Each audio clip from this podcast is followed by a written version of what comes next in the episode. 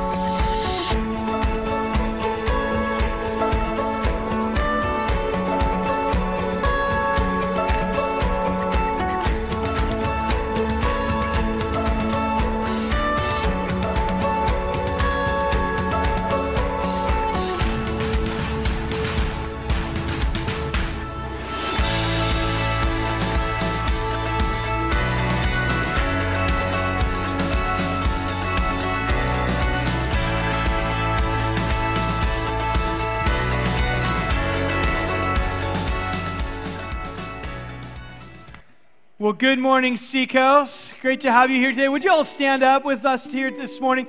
Good, great job. Hey, we have new service times, and you're all here on time. Way to go. Nailed it.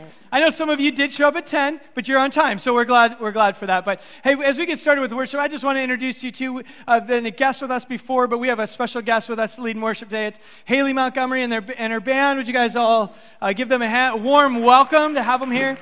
And let me just tell you this. We, we, we love their music. We love their vibe. And if you feel like you need to clap to be a part of it and, and, and have rhythm, we want you to do that. Okay? You can. If you don't have rhythm, you can just fake clap, but just, you know, but everyone else, let's just join in. We want you to participate. Let's, and let's Yeah, go. that's great. Thank you, Haley, for being here.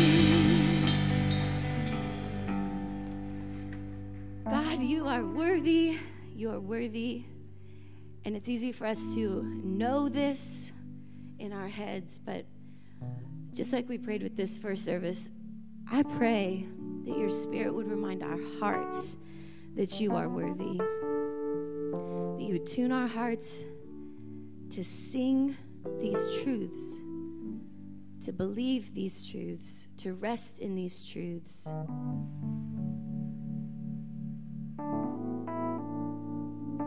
Lord, we desire to be here for um, this reason chiefly to adore you. Um, and we're so grateful that it's your heart, God, to call us, to draw us in to your courts of praise, to minister to us as well as we minister to you. You're just so good, and you know what we need. You know what we walked in with. So, Lord, by your Spirit, would you remind us of what we need to hear about the truth, about who Jesus is? Let's sing, What a Friend We Have in Jesus. What a friend we have in Jesus. All our sins and griefs to bear. And what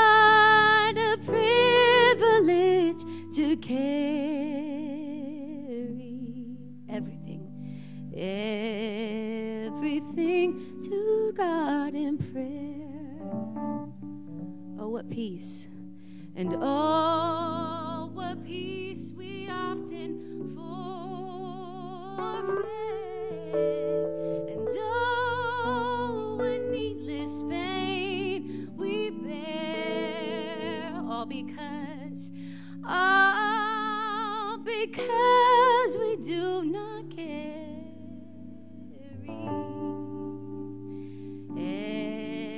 everything to God in prayer. Help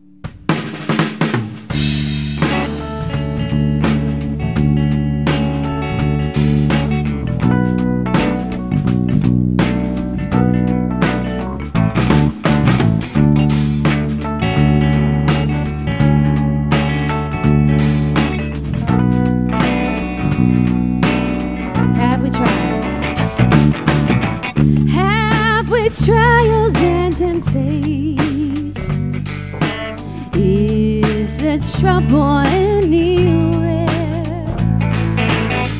Jesus, Savior, is our every. Take it. Take it to the Lord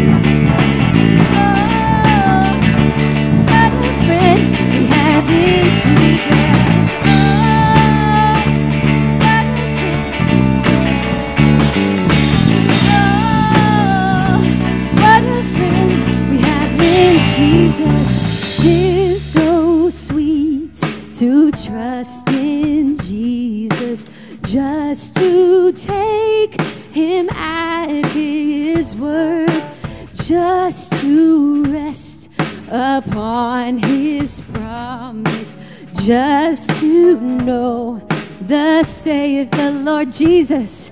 Oh, Jesus, Jesus, how I trust Him, how I prove Him more and more. Jesus, Jesus, precious Jesus, oh, for a grace to trust Him more. Jesus.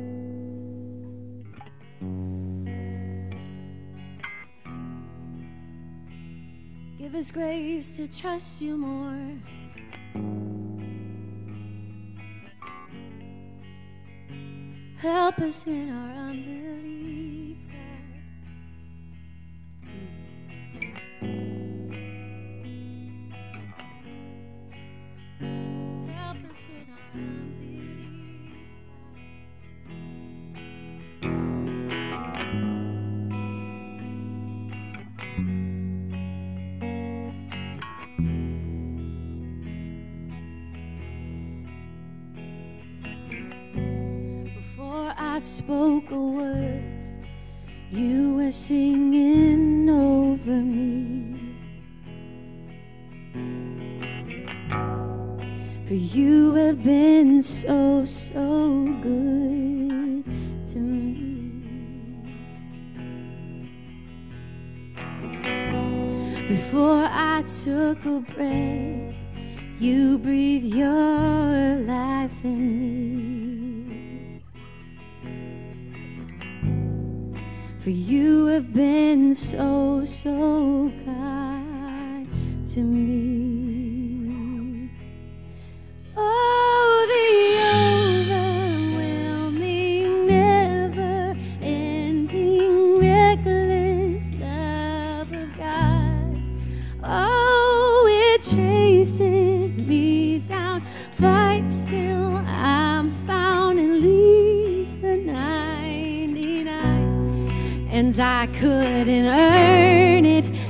I don't deserve it, still you give it.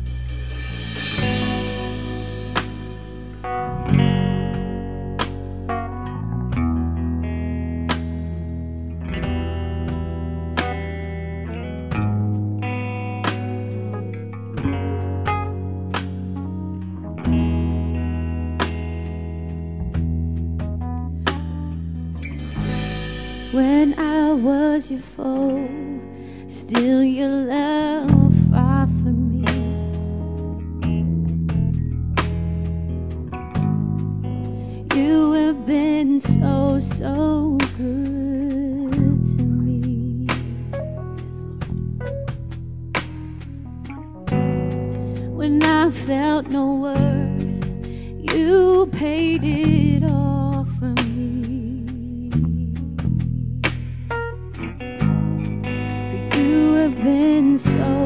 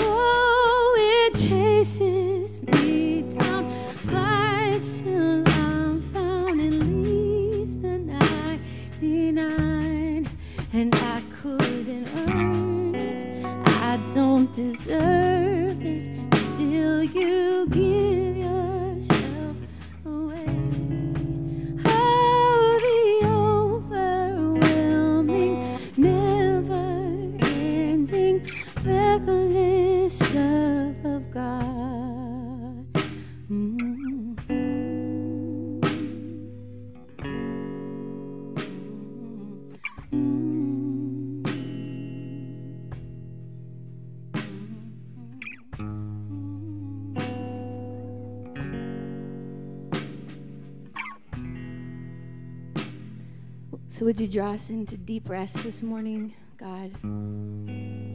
As we remember truly the goodness of the gospel in what this song is saying.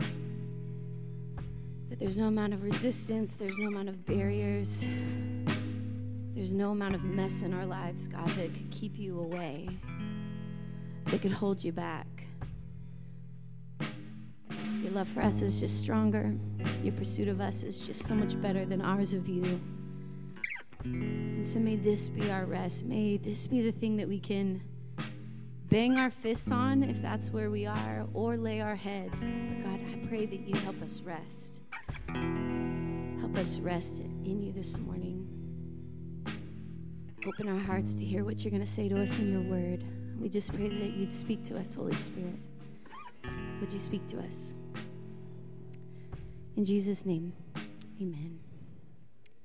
Right, you guys can check out the screen.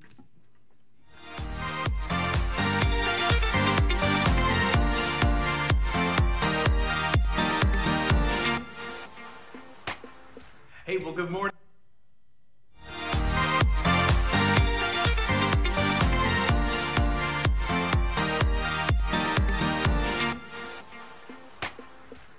Good morning, friends. Welcome to Seacoast. We're so excited you're here. Hope you had a great time worshiping this morning with Haley. Uh, can't wait for what Brian's about to talk about this morning, but want to just take a moment to tell you about a couple of awesome things coming up in our family calendar. First of all, if you are new to this family, we have an amazing course for you called Rooted. Uh, it's a great course that's going to take you through all the things theology, all the things Seacoast life that really make us who we are. And it's a great place for you to get started with us. It's completely free, so if you've not been a part of a Rooted course yet, go right now to respond.church to go check out Rooted and find out all that there is to know about Seacoast. Uh, second of all, we've got some incredible groups for you to join. Our groups are starting back up soon. They are gospel communities where we get together and really just live life on life with one another, get to encourage one another. It's an incredible, incredible thing to be a part of, a part of. And we'd really love for you to come be a part of one. So if you're not a part of a group yet, again, go to respond.church in your web browser, and that's going to take care of you uh, getting a part of those gospel communities. And last of all, we would love for you to join a team. Uh, one thing we love here at Seacoast is the amount of ministry that we get to do to our surrounding area, to our kids, to our teens, all over the place. And we have so many great opportunities for you to serve within those ministries. So if you're not yet a part of serving in a ministry, volunteering weekly in a ministry to take care of people, well, then please, again, go to respond.church and we'd love for you to come be a part of a ministry team. Friends, I'm so excited for us as we start this brand new series this morning called Family Stories. Let's jump in. That's a good looking guy, right? You know what I mean? Ryan said we need the most attractive, well spoken Dallas Cowboys fan on stage at all times this week. So that's what I'm here to do for you guys. It was a good week for us Cowboys, if you guys are football fans. We lost, but we didn't really because it's Tom Brady, you know what I'm saying? Anybody who's not a football fan is like, what in the world are you talking about? anyway, hey guys, I'm here to welcome you guests. Every week that we get to meet inside, outside, and online, we've got guests with us. And if you are giving church a try this week, we just want to say welcome and thank you. We're so excited that you're here. We've got a couple of things for you as guests this week, are particularly. First of all, right outside, there's a little Seacoast tent. If it is your first time with us, we'd love to get you a gift, get to know you, find out how we can pray for you. We'd also love to get you lunch right after this service. We've got a thing called Seacoast Next, and it's a place where we're just going to tell you all about Seacoast. Again, get to know you a little bit more. Uh, you can come up with us right after in this room right here, right, right through these doors at the end. Upstairs, never mind, it's upstairs now. And uh, but you can go around the back of the church building, go upstairs, and we'd love to get you lunch if you're new. But thank you guys for being with us this morning. We're starting a brand new series. I already got to hear the message once, and it was impactful and powerful. So if you turn your attention to the screens, let's go ahead and get started.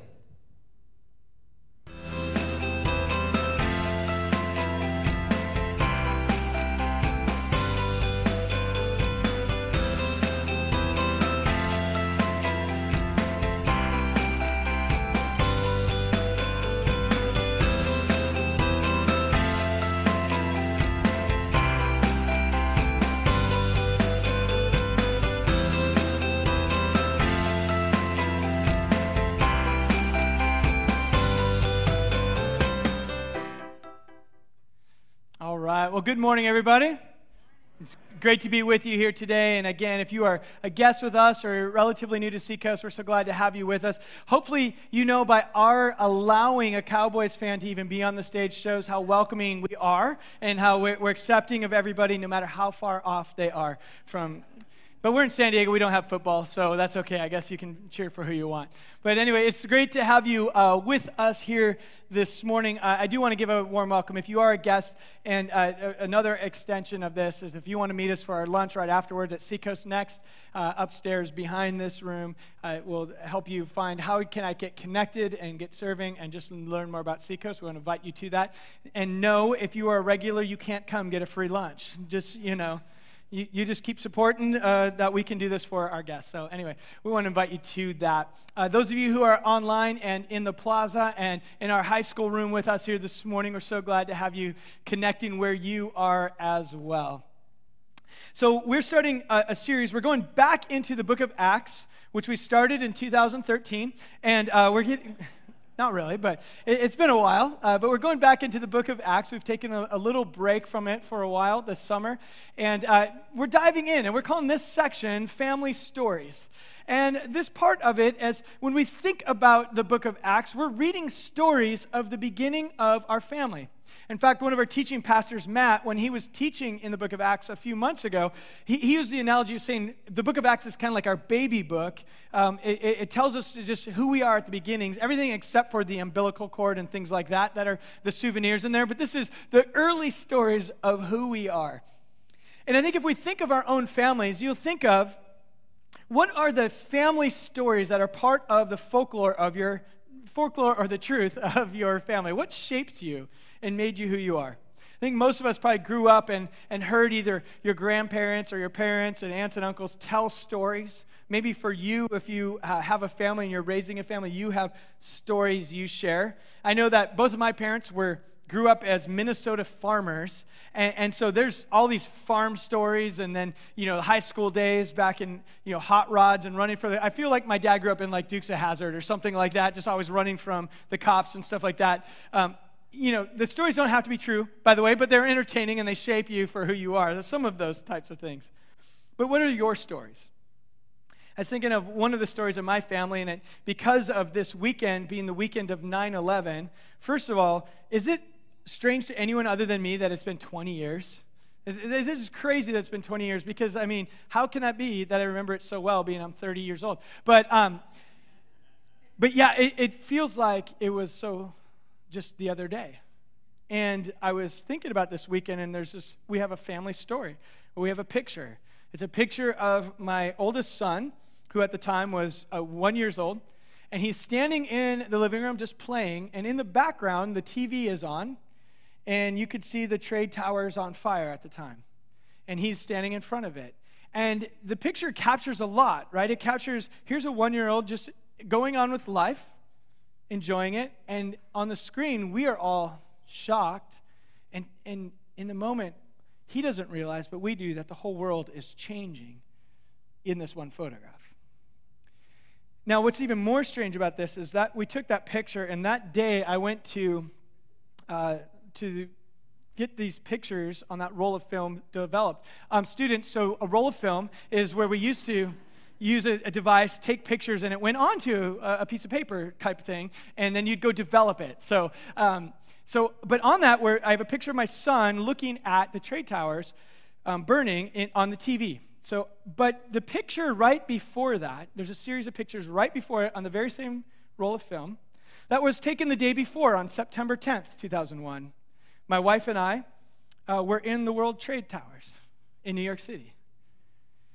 And we have those photos that of us there and enjoying the day and saying, Look, we're at the trade towers and all this stuff. And even said, Should we go eat at the restaurant? And I remember saying, like, oh, let's do it next time. It'll always be here. How could we have known that on that same roll of film, one day later, about 15 hours later, in fact, we would have a photo where everything was changed? When we look at these stories here in the book of Acts, we're looking at family stories. But they're stories that they were living out. It was their experience. But what was happening in this place was everything about the world was changing, and they were living through it. And now, when we look back, it's tempting to just read it as nice Bible stories. It's tempting to just look at it and say, oh, yeah, I, I, heard this in Sunday school, or I know we just have to be talking about something on a Sunday morning. But we're talking about stories that fundamentally were changing the world. And they're part of our heritage. The brothers and sisters in Christ for 2,000 years have been living this experience that we read about. So we have the privilege of seeing back into our history that makes us who we are to this day. And so that's why, as we go back into the book of Acts, this section, we're looking at family stories. And we're going to see some of these epic stories, and they don't all go the way you'd think. They're not all these great, uh, like perfect stories, I should say. And, and I can almost envision the first church saying, like, oh, do you remember that time a riot broke out in Ephesus and we were there? Yeah. Do you remember that time in Corinth when, when we got attacked for this thing, or, or that time we got thrown into jail for no reason and beaten? Like, yeah, that was a good one. It was their family stories that we're going to read, and they shape who we are. So pray with me as we get started here today, and then we'll jump into the text. God, we thank you again for today. I thank you for uh, your goodness to us. And on a weekend like this, where many of us are thinking about 9 11, we're remembering where we were, remembering how the world changed. I can't help but to take a moment and pause and thank you for the men and women um, here at Seacoast and uh, across the nation, across the world, the men and women who serve our country, who have made sacrifices for our freedom. We want to thank you for them on this weekend. And we want to pray, God, that we would be a church that moves forward and, and learns how to live our lives, this family story, this history of living out our identity of who we are in you. Would you speak to us now in this place and shape and change our hearts as we learn together? In your name, amen. I want to invite you to open your Bibles to the book of Acts. We're in chapter 17. Chapter 17. And uh, for those of you who like to take notes, we have, a, a, or a, if you take the use the life journal, we have a few left on the back tables as, as more come in. But if you want to take notes today, we'll be walking you through this text. In Acts chapter 17, just a few things to get us up to speed. Uh, the first, you can divide the book of Acts in a few ways, but really there's three main movements in the book of Acts. In the first eight chapters, we call it, it's the church established. And we talk about the church established. What we're talking about is the church is the, the called out people who are loyal to Jesus. So it's those of us who are say, hey, we're followers of Jesus, and and that is the definition of the church. Now, there is a local church like Seacoast, but it's the global church as well. And in Act, the first eight chapters of Acts, it's a church established. Those loyal to Jesus as they're establishing who they are, mostly in Jerusalem.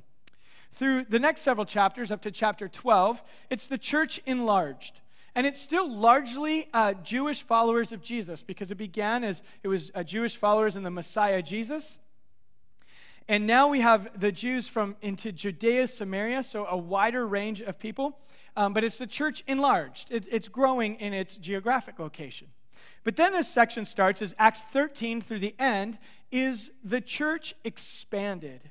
And what do I, why expanded? What do we mean by that? But now we find that it's not just for Jewish believers, but now more and more people are following and believing in Jesus. And we have every tribe and tongue and nation to the ends of the earth start to become followers and loyal to Jesus. So we see that the, the community becomes very inclusive, and, and, and there's this a lot going on, and that is Acts 13 through 28. And that is where we are today, right in the middle of that in Acts 17. So let's look at the text, Acts 17.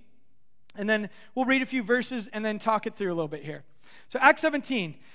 When they had traveled through Amphipolis and Apollonia, you guys know where those are, uh, they came to Thessalonica, where there was a synagogue to, of the Jews. And according to Paul's custom, he visited them.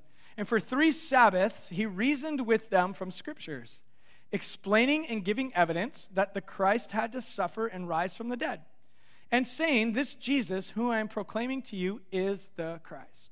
Now let's stop right there.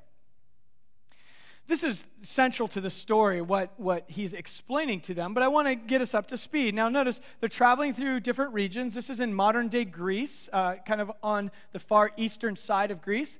As they travel through, and notice what they're doing. He's reasoning with them from the scriptures, explaining and giving evidence about Jesus, about the Messiah. And I just want to take a quick pause. And there's a, a professor who worked at the seminary that I graduated from, Talbot Seminary, professor and author named J.P. Moreland. He, he wrote a book called Love the Lord Your God with All Your Mind.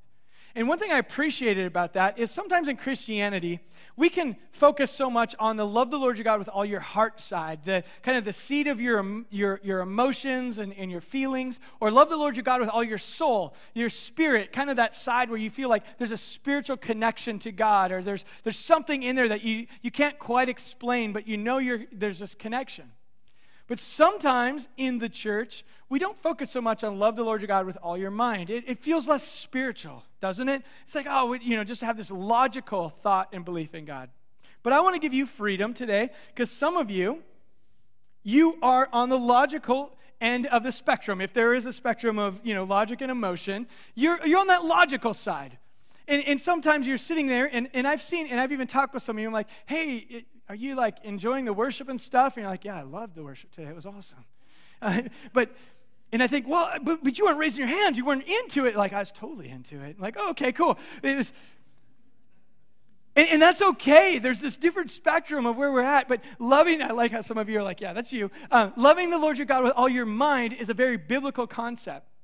And what we see here is Paul is reasoning with them and he's explaining the scriptures and giving them evidence. In other words, they're having an intellectual conversation about faith. And, and I want to give you the freedom to have those. And I also want to challenge you that let's, as Christians, not check our brains at the door. Now, I, I love the emotional side of faith, but it is really important that we engage and lean in in the intellectual side because God has made us intellectual. And there's a reason to believe, and that's what Paul is talking about with them. But he says this, I want you to get it. He was giving evidence that the Christ, this is the Greek word that means Messiah, the anointed one. So, in a Jewish belief, that God was going to send this Messiah figure, this Savior who would come uh, for the people. So, Paul was giving evidence that the Messiah had to suffer and rise from the dead. And he was saying, Jesus, who I'm proclaiming to you, is that Messiah. So that's the message. The Christ, Messiah, would have to suffer and rise from the dead. And two, Jesus is the Messiah. He is the Christ, the one we're waiting for. It, it makes a lot of sense. Now, many of you perhaps have asked this question. I know I've leaned into it before. Of, okay, I get, I, I get the biblical story. We're going to talk about it in a minute that Jesus came, died for our sins, all that stuff. I get it. But why did God do it that way? Because if it's God, why couldn't He just, He could do it any way He wanted. He could provide salvation any way He wanted to do it. He could have said, hey, every time you sin, get down and give me 100 push ups and you're forgiven. He, he could have done that. You say, well, that sounds ridiculous. Well, so does sacrifice, doesn't it? He, he could have done anything he wanted to forgive us for our sins. In fact, that seems more practical. Every time you sin, make sure you say 30 prayers or do something. But he didn't do it that way. And the question we need to wrestle with is well, why? Now, I'm going to give you what I believe is the logical argument that Paul would use to show why the Christ had to suffer and die and rise from the dead. Now, the one thing to say about that is, but if God wanted to do it differently, he still could have. He could have. It's his universe, his rules, he makes the rules. But because God's a God of justice and order and systems, and that's part of who he is, this is why it makes sense. So, for those of you who like to dive in, I'm, I do not have these points on the board for you because I want you to just kind of hear them and write them as they make sense to you.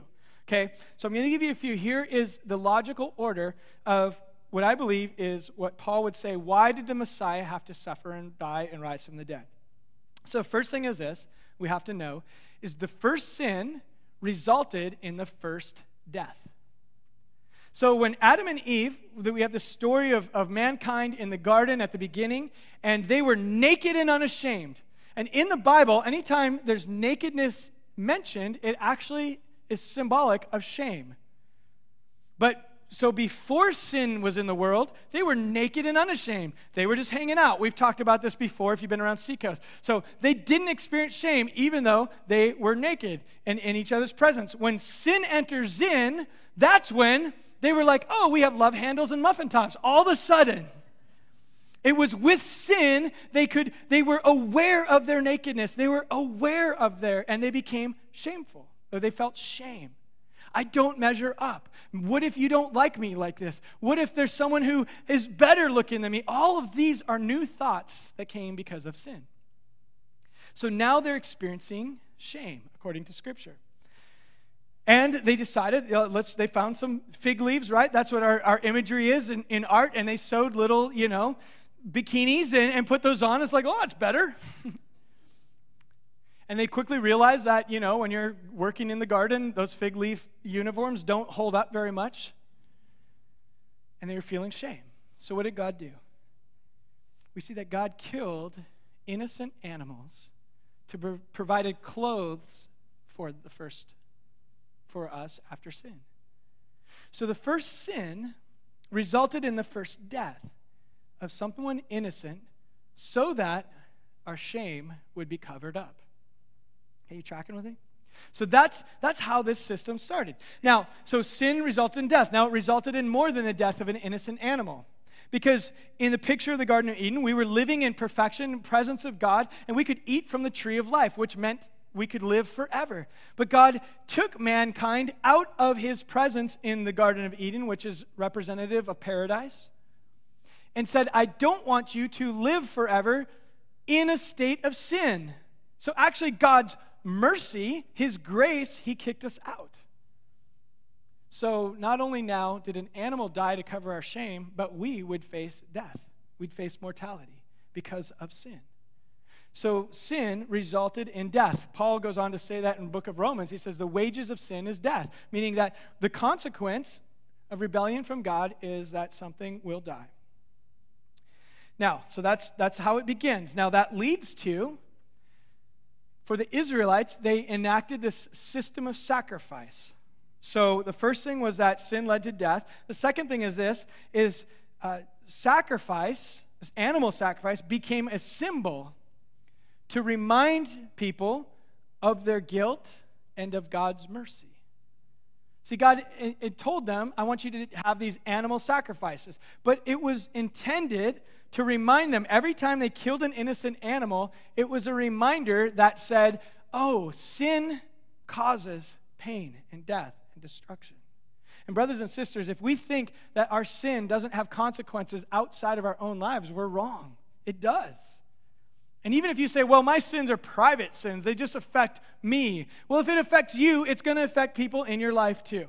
There is no private sin that only affects you. It eventually has shockwaves that go throughout your relationships. That's how it works. So God enacted the sacrificial system. That was a second thing, as a symbol of our guilt and of God's mercy. This is the week of Yom Kippur on the Jewish calendar. That means uh, the Day of Atonement. And it's a one day a year where to this day Jews won't work, and it's to remember your sin and ask for forgiveness.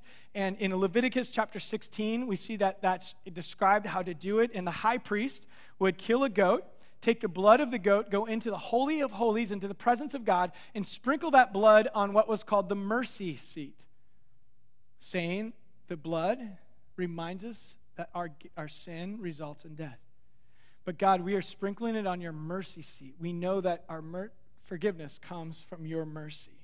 So, sin results in death, which led to the sacrificial system. That was a symbol. Then the third thing to think of, but the symbol of sacrifice was not sufficient to remove sins. It didn't remove their sins, it just reminded them of their sin. Okay, tracking with me still? So, they would sacrifice animals, but that was never the thing that forgave them. God was the one who forgave them. In fact, in Hebrews chapter 10, the author writes this The law is only a shadow of good things that are coming, not the reality themselves. For this reason, the law can never, by the same sacrifices repeated, repeated endlessly year after year, make perfect those who draw near to worship. And then verse 3 and 4 of chapter 10 says, those sacrifices are an annual reminder of our sins. It is impossible for the blood of bulls and goats to remove or take away your sins. So, the third thing was they, they realized though we have the sacrificial system, it never forgave us for our sins. So, this is the logical argument that Paul would say, and he's using scripture to point to it. Then that led to, then, okay, if animals don't remove our sins, then what do we need? The fourth thing is this mankind needed a sufficient substitute. If an animal wasn't a sufficient substitute, then we need someone who is sufficient. And the only per- thing that will substitute for a guilty human is an innocent human. And there are no innocent humans in this room today. And there never has been until Jesus, God in flesh, walked on the earth. Now, if it was a one for one exchange, if it was, okay, let's find an innocent human to pay the price for every guilty human, again, that would be insufficient. So it needed to be more. It had to be an infinite being who also was human.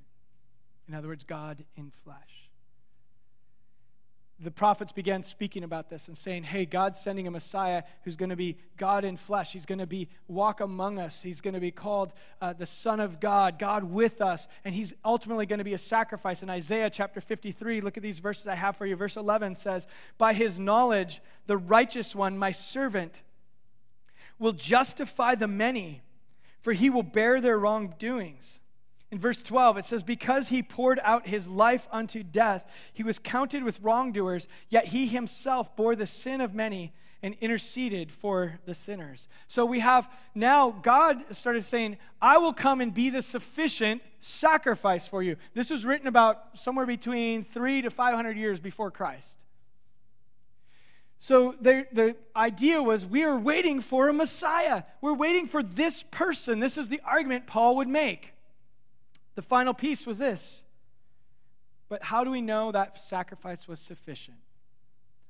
We have Jesus who lived his life. He claimed to be God in flesh. He said, I'm the way, the truth, and the life. He said, I'm the good shepherd. He said that uh, I'm the bread of life. Everything you need uh, is in me. He said, I will suffer and die. He said, it has to be. That's what the prophets have been talking about. Jesus said all the right things. And then he was crucified and died. But if he stayed in the grave, we would have said, huh, well, he was a great public speaker. He was very persuasive, uh, persuasive, but he's dead. He's just another human. But if he did rise, then that confirms that everything he said we can believe. And so Paul writes in 1 Corinthians chapter 15, he said, If Christ had not been raised, your faith is worthless and you're still in your sins. How is that? Verse 20 of 15, he says this But the fact is, Christ has been raised from the dead, the first fruits of those who are asleep. For once, for since a man through a man came, death came, that was Adam and Eve. By a man, Jesus, came the resurrection of the dead. So there was a sufficient sacrifice that came. And rising from the dead confirmed it. So, in summary, here's the argument only God's Messiah can take away the sins of the world and make us right with God. And Jesus is that Messiah. That was uh, Paul's argument with the people. So that's kind of the side note of what got us here. I know that's diving a little deeper for those of you who like to take those notes. Let's go back into the text now in verse 4 and see what happens. Some of them were persuaded, and they joined Paul and Silas, along with a large number of God fearing Greeks and a significant number of the leading women in the city. But the Jews, and here what it says the Jews, it means the Jews who didn't believe in Jesus, because we know he just said many did. But the Jews, becoming jealous and taking along some wicked men from the marketplace, formed a mob and set the city in an uproar. And they attacked the house of Jason, and they were seeking to bring them out to the people. When they did not find Paul and Silas, they began dragging Jason and some of the brothers before the city authorities, shouting, These men who've upset the world have come here also. And Jason has welcomed them, and they all act contrary to the decrees of Caesar, saying there is another king, Jesus. And they stirred up the crowd and the city authorities who heard these things. When they received a pledge from Jason and the others, they released them. So here's where we get into the opposition to the message. Now, a few questions that come up. Here's the first question Who's Jason? If you have the answer, let me know, because this is all we know about Jason is in these verses. He comes out of nowhere, he goes back into nowhere. This is Jason's story in Scripture. Isn't that great? Again, part of the reason is when Paul writes, uh, uh, sorry, when Luke, who write, wrote the book of Acts, when he uses names and locations, the point is, I want you to look there. If you want to believe the story for yourself, go ask Jason, who lives in Thessalonica. So th- this is a historic technique to, to corroborate the story. But I want to focus on the opposition. Notice this. The Jews, when they became jealous, they became jealous. What were they jealous of?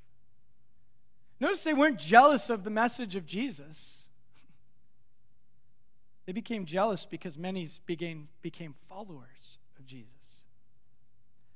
See, all of a sudden, when your position is threatened, or your preferences are threatened, or your point of view is threatened, and someone else is, is, is, and people are not just believing you anymore, all of a sudden, they dig in their heels and they start to fight for this is my perspective, this is my point of view, and I'm right. Which we never see happen anymore in this world. It's only happened in the Bible.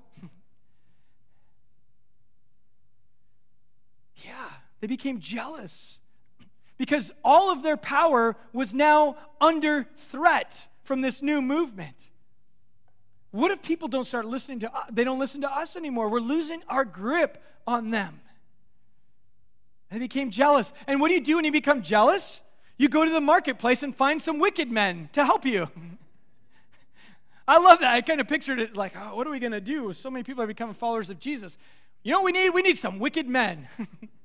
Where do you find them? The marketplace. Let's go.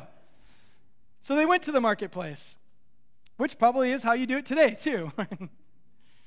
Swing the open, the, the, you know, they swung open the doors of the saloon and say, We need some wicked men to help us. We'll go buy you a shot of whiskey each. They're like, We're in. so the mob goes and they fight against this new movement. They stir up the crowd. They're opposing this message. What are they opposing? Look at what their look at their argument is. These men who have upset the whole world have come here also. This is a Greek term that means they've turned the world upside down. Everything has changed because of their message. They've upset the whole world, and now they're here in Thessalonica. They're going to upset our world. It's going to change the way we view things, they're going to change the way we live. They have a different perspective. And notice the final critique. They act contrary to the decrees of Caesar, saying there is another king named Jesus.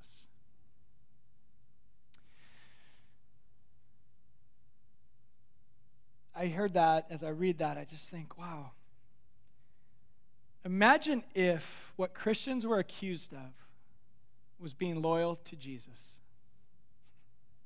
Imagine if people said, Oh, those Christians, we know what they stand for. We know what they're all about. We know their perspective on this issue. Oh, this is they're all the same. We know these Christians. They follow Jesus. They love like Jesus. They serve like Jesus. They sacrifice their lives for others like Jesus.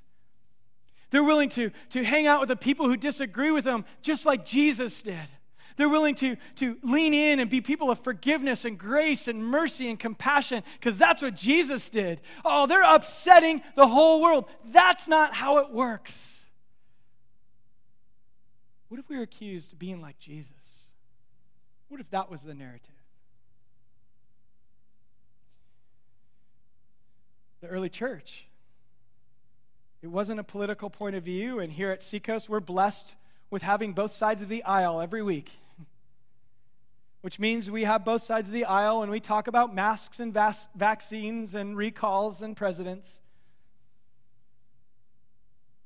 But what we want to be accused of is people who are loyal to Jesus, who love each other, even though there's people who have different perspectives on all those issues. And you have the right to those perspectives. You have a civic duty to vote and vote your conscience and do it prayerfully and thoughtfully. That's fine. That's, that's what we have the freedom to do. But at the end of the day, if we will be known for something, please, please, please, let us be known to be people who walk in the footsteps of Jesus. Are you with me?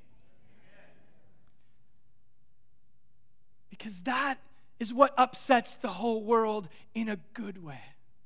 That's what turns the whole world upside down. Everything else comes and goes. In 10 years, it'll be a new divisive issue and something new. But Jesus is the one that actually turns lives upside down and brings hope to people and breaks addictions and restores marriages and gives people something to live for and purpose. That is where we find our hope. Amen? So let's be known for that. And let's be accused of that. Even the angels are breaking out in song right now with that. You know, they're responding to it. So, the rest of the story, and we don't have time to get into it, they move from there, they go into a new region. They go down to Berea, and it says in Berea, uh, it's interesting in verse 11, it says, The people were more noble minded there than in Thessalonica, for they received the word with great eagerness, examining the scriptures daily, they were using their brains, to see whether these things were true. And many of them believed. And then some of the mob from Thessalonica went down to Berea and did the same thing, stirred up the crowds. Which, by the way, before we get too critical of Thessalonica and those who lived there, Paul wrote two letters to them. They're in our Bibles as, as the book of 1st and 2nd Thessalonians and wrote some beautiful things about them. Let me hear about what happened to the reputation of the Christians in Thessalonica, in ver- verse 5 of 1 Thessalonians 1. Our gospel did not come to you in word only, but also in the power and in the Holy Spirit and full conviction. Just as you know what kind of men we proved to be among you for your sakes, you became imitators of us and of the Lord, having received the word during great affliction with the joy of the Holy Spirit. You became an example to all the believers in Macedonia and Achaia. So those who received, who were accused of being upsetting the whole world, who were loyal to Jesus, were imitators of Christ and became an example to the whole region that we know of as Macedonia. Such a great challenge for us today. And as our uh, worship team starts to return, I want to give us how do we respond to this? A few things to think about. First way I want us to respond today is this believe the life giving truth of the gospel, the good news of Jesus. Believe the life giving truth of the gospel. There's a reason to believe. There's a reason to accept it as true. There's a reason to follow after this. It will it makes a difference, changes our lives, it shapes who we are. Believe this gospel. It has the power to turn your world upside down. And here's the thing it's not the power of positive thinking, it's not the power of self help or self loathing. It's the power of Jesus entering into your broken state and restoring and repairing and giving you hope and giving you life. And that is found in Jesus and Jesus alone. So believe in this life-giving truth. If you're here today and you've been rejecting the gospel, maybe because you say, ah, "I'm just I'm too intellectual. I don't need to." I, I urge you, give God a chance. Examine the scriptures. Second thing is this: give your allegiance to King Jesus. Let's be known for people who are loyal to Jesus. Not a cause, not a position, not a political party. By the way, just so you know, no political party is the Christian party, by the way. There are Christian things in some parties, but there are very unchristian things in some parties, in all parties, okay? The Christian party is the party of those who follow Jesus. So, give your allegiance to King Jesus. And third, don't expect smooth roads. Just because there's open doors that God urges you to walk through, it doesn't mean there's easy paths. In fact, through the book of Acts, what we found in the chapters leading up to this is it said the Holy Spirit prevented them from going to this city. The Holy Spirit prevented them from going to this city and allowed them to go to Philippi, where they were beaten and thrown into prison. And then allowed them to come to Thessalonica, where the crowds were stirred up against them. And allowed them to go to Berea, where now they're going to be chased out of there. And allowed them to be shipwrecked and allowed them to be in the middle of a riot. And the open doors don't lead to smooth roads, but it's God's road. And if you're going to be on any road, you might as well be there with God, whether it's rough or smooth. Even Jesus modeled that for us. He did not have a smooth road, he had to suffer. Paul, when he became a Christian, the thing that God said to him is, I'm going to show you how much you will suffer for my name. How is that for a conversion experience? I'd say, like, oh, well, thank you for that. Maybe I'll think about this a little longer. The question we ask when we don't expect smooth roads is just who is your king in the moments on those roads? Is it you? Is it your political view? Is it your wealth? Who is your king in those moments? Or is it your king Jesus who said, I've been there? I'm with you. I'll never leave you and forsake you. I'm walking with you on this road. We're going to upset the whole world. Just hang with me. We're going to end our time and we're going to return our hearts just with a song of response and praise, reminding us of who Jesus is in our lives. And as we do that, I want to invite you, would you stand? It's kind of a sign of unity together. And I just want to pray and just let's invite the Spirit of God to shape us and work in us in this place. So, God, we come to you now and we confess that there are a lot of times when we fight for our perspective, our point of view. We fight to be right because, I mean, we know we're right. And Lord, sometimes we get so caught up in that that we forget about you. So I just ask, Lord, would you continue to shape us and change us? Lord, would you, we, would you come into this space and, and, and be the king in our lives that we claim that you are, Lord? And we don't want you just to be Savior, we want you to be Lord. And so, God, in this place, for those who maybe have wandered from you, would you call them back? For those who've been resisting you, would you welcome them in? And maybe for those of us who've been walking with you, Lord, would you remind us that you're with us? You'll never leave us, forsake us. And if the whole world turns upside down, God, we are so grateful that that's happening because of you. So, Lord, would you receive our praise now as we turn our hearts back and remind ourselves of the truth of who you are in our lives? We give you this time in Jesus' name.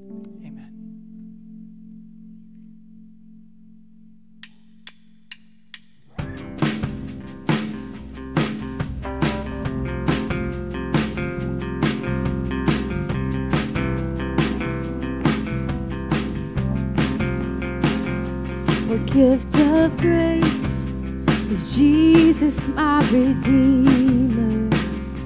There is no more for heaven now to give. He is my joy, my righteousness and freedom, my steadfast love, my deep and boundless peace. To this, to this I hold. Hope is only Jesus. For my life is wholly bound to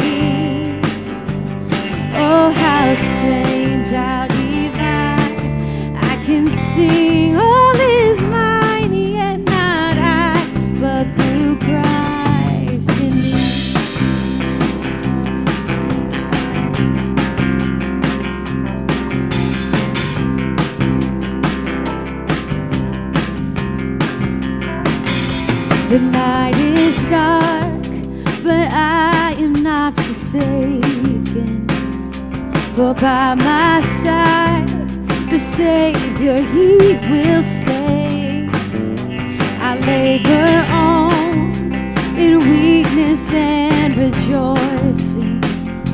For in my need, His power is displayed.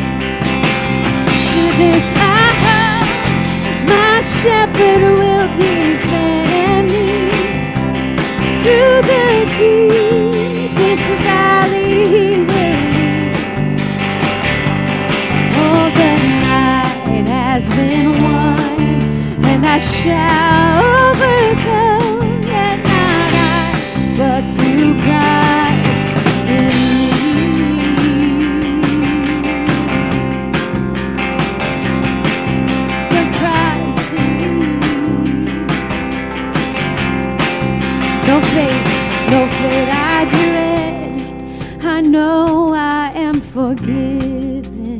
Future, the future sure. The price it has been paid. For Jesus bled and he suffered for my pardon and he was raised to overthrow the grave. To this I hope my sin is undefeated. Jesus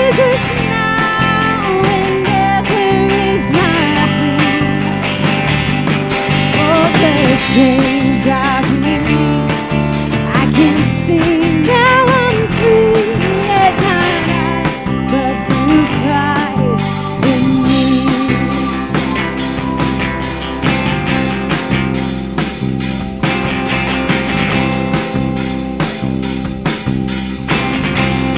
With every, with every breath, I long to follow Jesus.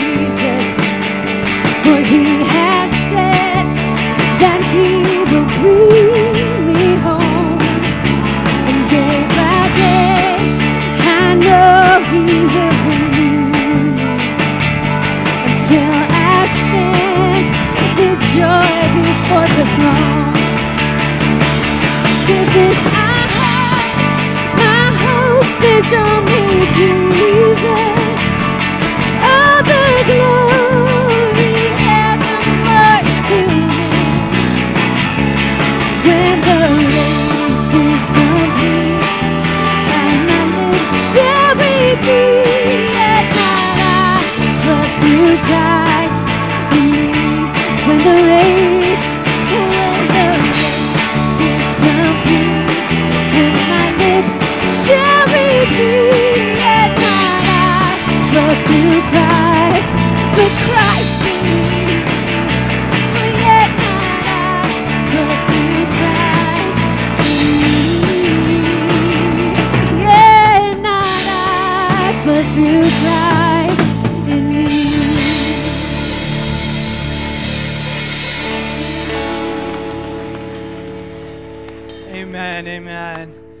let's remember that truth in the end that it's not us, but Christ in us.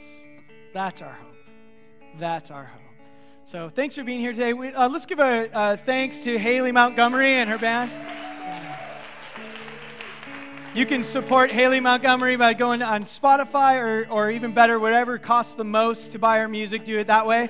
And uh, we'd love to do that to, to say thank you for, for them being up here. Love when they lead us in worship. So as we go, allow me to pray for you. Um, and again, if you're a guest, we'd love to have lunch with you and just immediately after the service, right upstairs behind this building. So let me pray for you. God, we thank you so much again for today. We thank you for the reminder, Lord, that you are Lord and that you live in us, Christ in us. So as we go, I pray that we would go in your ways. And we pray now, brothers and sisters, seek us, let's receive this blessing. Go knowing that you are sons and daughters of God. You are fully forgiven, you are fully free. And Christ lives in you. And that same power that raised Christ Jesus from the dead is alive in you. So go now in the power of the Spirit, walking in his ways. And should you be accused of anything this week, let it be that you are loyal to King Jesus. Amen. Thanks for coming out. We encourage you to say hello to the people around you, grab a cup of coffee. We look forward to seeing you next week. Thanks for being here.